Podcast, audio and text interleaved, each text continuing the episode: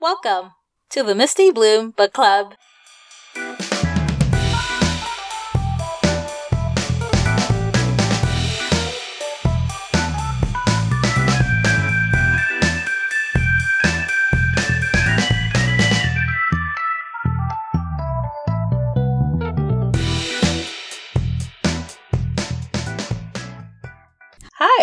this is Ada. I hope you're taking good care of yourself and doing well. In this episode, I'm going to be reviewing White Tiger by Aravind Adiga. We are heading up to India.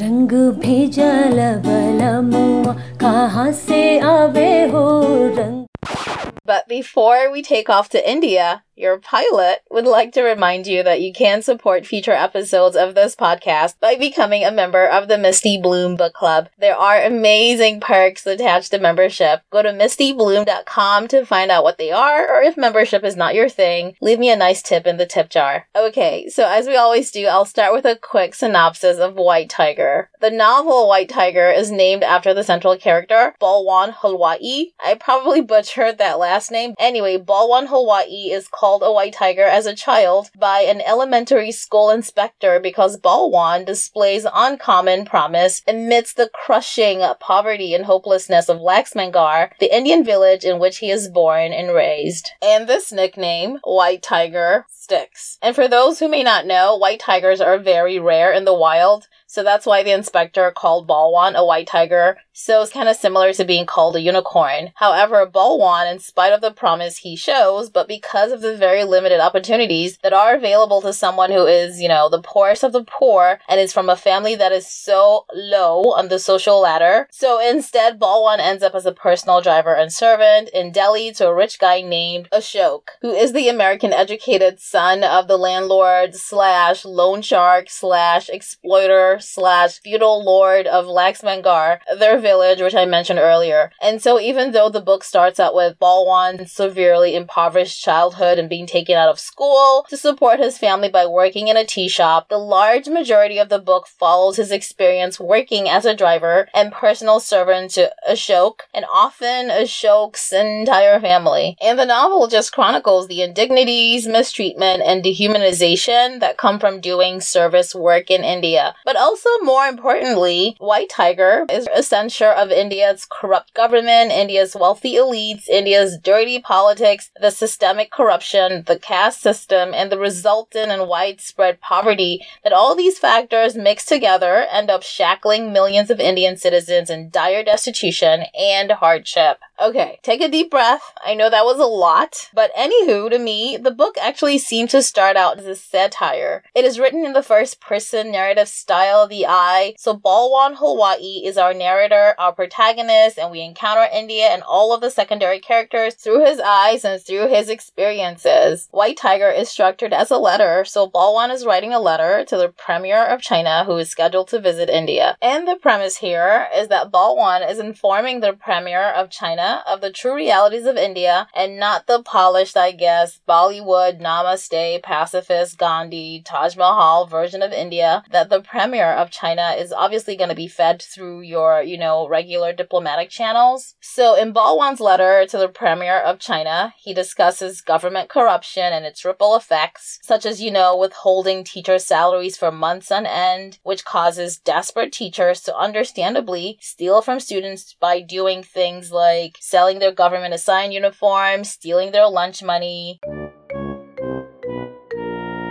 In the letter, Balwan talks about how government corruption and embezzlement leads to grossly underfunded government hospitals, absentee doctors. Balwan tells the Premier of China about how the poorest of the poor have to rely on loan sharks and indebt themselves so deeply. And you know, as all these things happen, it's always the people at the bottom of the totem pole who suffer the most. And because of how destitute people are, the poorest of the poor even see marriage dowries as an opportunity to extort their in laws. So these are all the issues Balwan's letter discusses, and in a nutshell is what White Tiger by Aravind Adiga is about. Okay, let me start with where I thought the novel worked. The big positive is that Aravind Adiga really put me in the driver's seat pun totally intended, of what it means to be a personal chauffeur and servant. So, this is funny. Interestingly enough, I've always been weirded out by the idea of being a taxi or Uber driver. I'd have way too much anxiety and trust issues about just strangers in the back seat. I don't know what's going on back there. They could be pulling out a knife, they could be planning to stab me. So, just the idea of it freaks me out. And I've always thought that taxi drivers and Uber drivers who do this type of job are really brave. So, this novel put me in the driver's seat and helped me face some of these anxieties that I've imagined around being a driver, but I still know I couldn't do it. Uh-uh. Yes, I do realize the scenarios here are a little bit different. In White Tiger, Balwan is driving his employer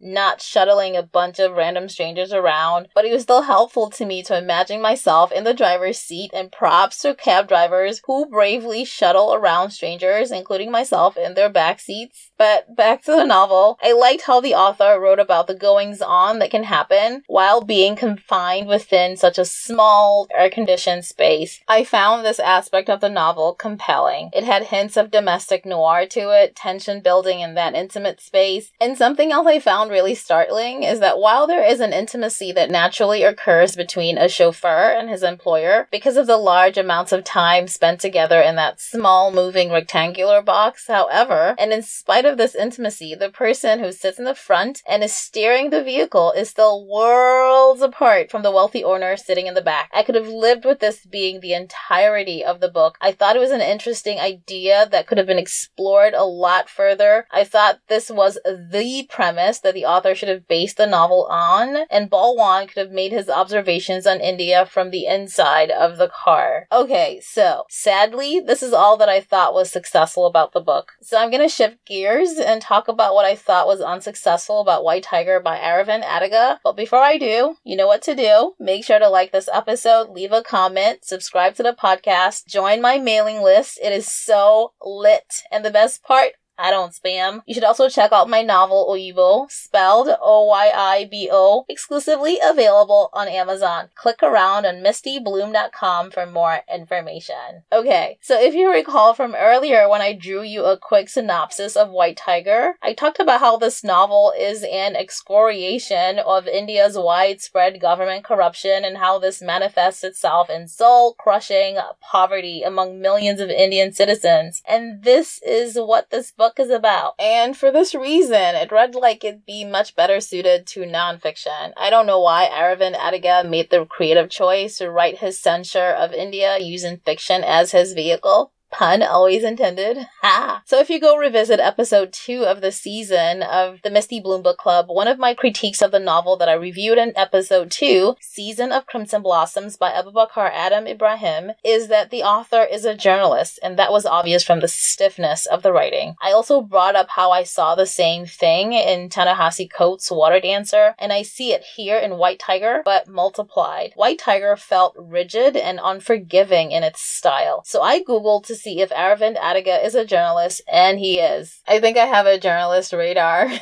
like, I can spot journalists writing fiction from a mile away. I wish, though, that White Tiger had been written as nonfiction. But also, I'm not advocating to limit anyone's creative choices or expression. It's just my opinion on what I think would have been ultimately more successful in telling the story. But hey, this book is award winning, so what do I know? Um, secondly, I did not find the premise of Balwan Halwai writing to the Premier of China as believable or realistic. I know it was supposed to be funny, haha, but to me it was silly. It was a very weak and transparent plot device that didn't set up the story well and didn't hold water for me. Like I said earlier, a non-fiction approach would have been the correct choice, but even going down this fictional path, I mentioned earlier that I thought approaching the entire book from Balwan's perspective from the inside of the car would have been original and plausible. You know, moving from the inside of the car and then moving outwards to the outside world and then shrinking back in to the inside of the car and just going back and forth that way would have been a hundred percent more effective. Like, why would a barely literate driver choose writing a letter to a random visiting foreign dignitary as an opportunity to tell his life story? It's absolutely ridiculous. Here's a writing tip for my listeners. If your protagonist is going to tell their life story, it has to be hinged upon some very high stakes. Something important or significant has to trigger your protagonist into narrating their life story. People just don't share their life stories and their deepest, darkest secrets unprompted or because of a matter so removed from their daily reality, like a foreign dignitary visiting their country. Come on. And when you're writing a novel, the stakes have to be even a little bit higher than in real life for dramatic effect. If you need successful examples of how to do this well, you can check out So Long a Letter by Mariama Ba. Yes, So Long a Letter is obviously premised on an actual letter, and so it's an appropriate example. So Long a Letter is a letter from the central character to her best friend about her failing marriage. Completely believable that that could and does happen, you know, to write letters to your best friends about your marital problems. And you can also check out my novel Oyibo. The protagonist in Oyibo does not write a letter, but she tells us her life story and does so provoked by high stakes. So this premise of telling your life story to the leader of a foreign government you read about in the news was so incredibly absurd. And I couldn't get past that. And that's not the only thing that's absurd. It's also absurd that I'm feeling like I'm getting worked up about this. Let me take a deep breath and calm down.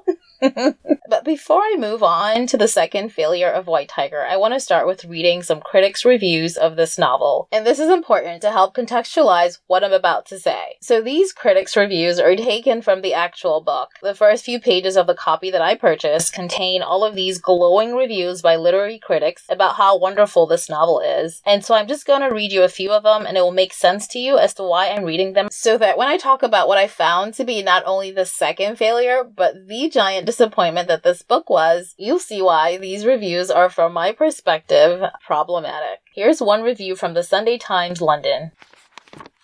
There was a huge feeding frenzy among publishers when Adiga's first novel, the White Tiger was auctioned at the London Book Fair last spring. It is not hard to see why. Unlike almost any other Indian novel you might have read in recent years, this page turner offers the completely bald, angry, unadorned portrait of the country as seen from the bottom of the heap. There is not a sniff of saffron or a swirl of sari anywhere. The Indian Tourist Board won't be pleased.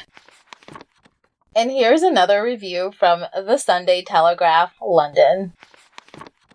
The White Tiger is an excoriating piece of work, relentless in its stripping away of the veneer of India rising to expose this rotting heart. I wonder if anyone has guessed by now where I'm going with this. Anyone?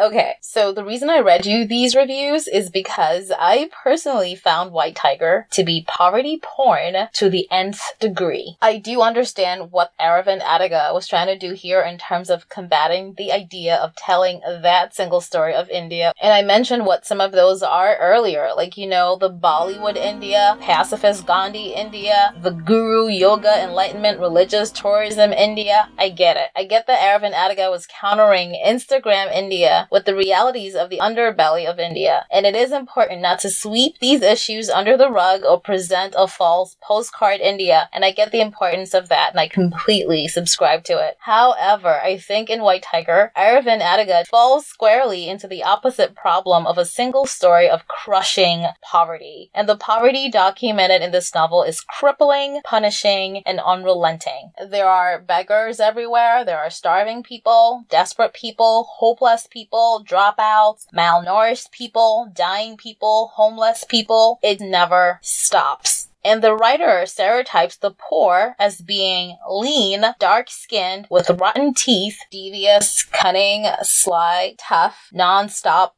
chewing. I think paan is supposed to be an herbal stimulant of some sort. On almost every page, there is text about chewing paan. The novel claims that all servants nurse fantasies of murdering their bosses. All poor people have literary tastes that are confined to trashy pulp fiction. It is so single story, so poverty porn, it hurt my soul. While I do wholeheartedly agree that stereotypes are grounded in some sort of reality, White Tiger reads and feels a lot like punching down. It felt exploitative. And the way the critics were loving it just makes me feel like I'm right on the money because we know how that works. We know who poverty porn appeals to. It was gross how much they were loving this. Like they were feasting on the accounts of poor people's dire misfortunes. Give us more. We want to engorge on your suffering. I was so turned off. I choose to believe the author was well intended and White Tiger was supposed to be an expose on the effects of widespread government corruption and the the poorest of the poor being the hardest hit victims of this. And this goes back again as to why I think White Tiger should have been written as nonfiction. And of course, it is essential to tell this truth about corruption and poverty widely and publicly and hold politicians accountable. But I'm gonna guess that Aravind Adiga lacked some ownership of this story. The writer did not come across to me as someone who experienced this level of poverty firsthand. And no, I do not at all think that writers should only be limited to telling stories that are personal experiences. And I know firsthand that just as reading helps the reader develop empathy, writing helps you develop empathy a thousand times more. And I think writers should be able to question everything. But in questioning everything, we should also question our intentions for telling stories and be careful not to be exploitative, take unfair advantage, or punch down. At the very least, though, I think fiction writers should cultivate the competence to adequately handle the sensitivities around whatever their chosen theme might be. I'd really be interested to know if Aravind Adiga had people from the socioeconomic class that he wrote about read White Tiger when it was at the manuscript stage and give him any feedback on his portrayal of them. The whole time I was reading this book, my face was exactly that emoji with all the teeth.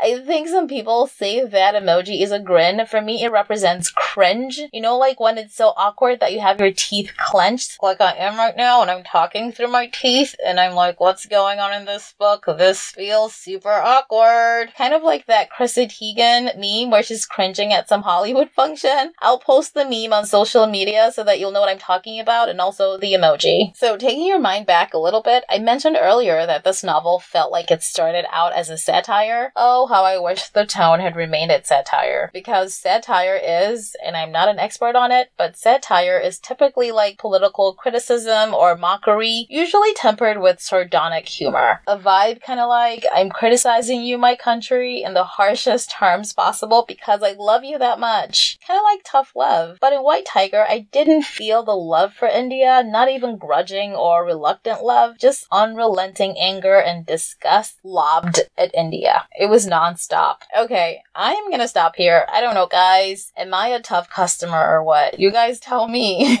okay, so let's turn to guessing what Aravind Personality is like. But real quick, I want to invite you to join my mailing list. It is lit. And the best part is, unlike other people, I won't spam you. Go to mistybloom.com to sign up. Okay, back to Aravind Adiga's personality profile. I'm gonna admit, this was a hard one for me to glean because I felt like White Tiger was so jammed in or crammed with a lot of text about the theme, which I won't talk about anymore, that it was difficult to pick up on or intuit the soul of the writer. But in any case, I think Aravind Adiga comes across to me as a thinker or maybe a pundit. Yeah, like the person who likes to debate topics with friends while nursing a snifter of scotch. Do you get the picture I'm trying to paint? yeah, so that's what I could come up with. If you know Aravind Adiga, let me know if I'm on the money or way off base. Also, if you've read White Tiger, tell me what you think. Thank you for hanging out with me on this episode of the Misty Bloom Book Club. Don't forget to like, share, leave a comment, and subscribe. To find me on social media or to contact me for sponsorship opportunities, or if you'd like to become a member of the Misty Bloom Book Club and enjoy all of those wonderful perks, go to www.mistybloom.com for all of my information. Be sure to check out my novel, Oyibo, spelled O Y I B O, exclusively available on Amazon. Until next time, keep reading, stay lit, peace and love.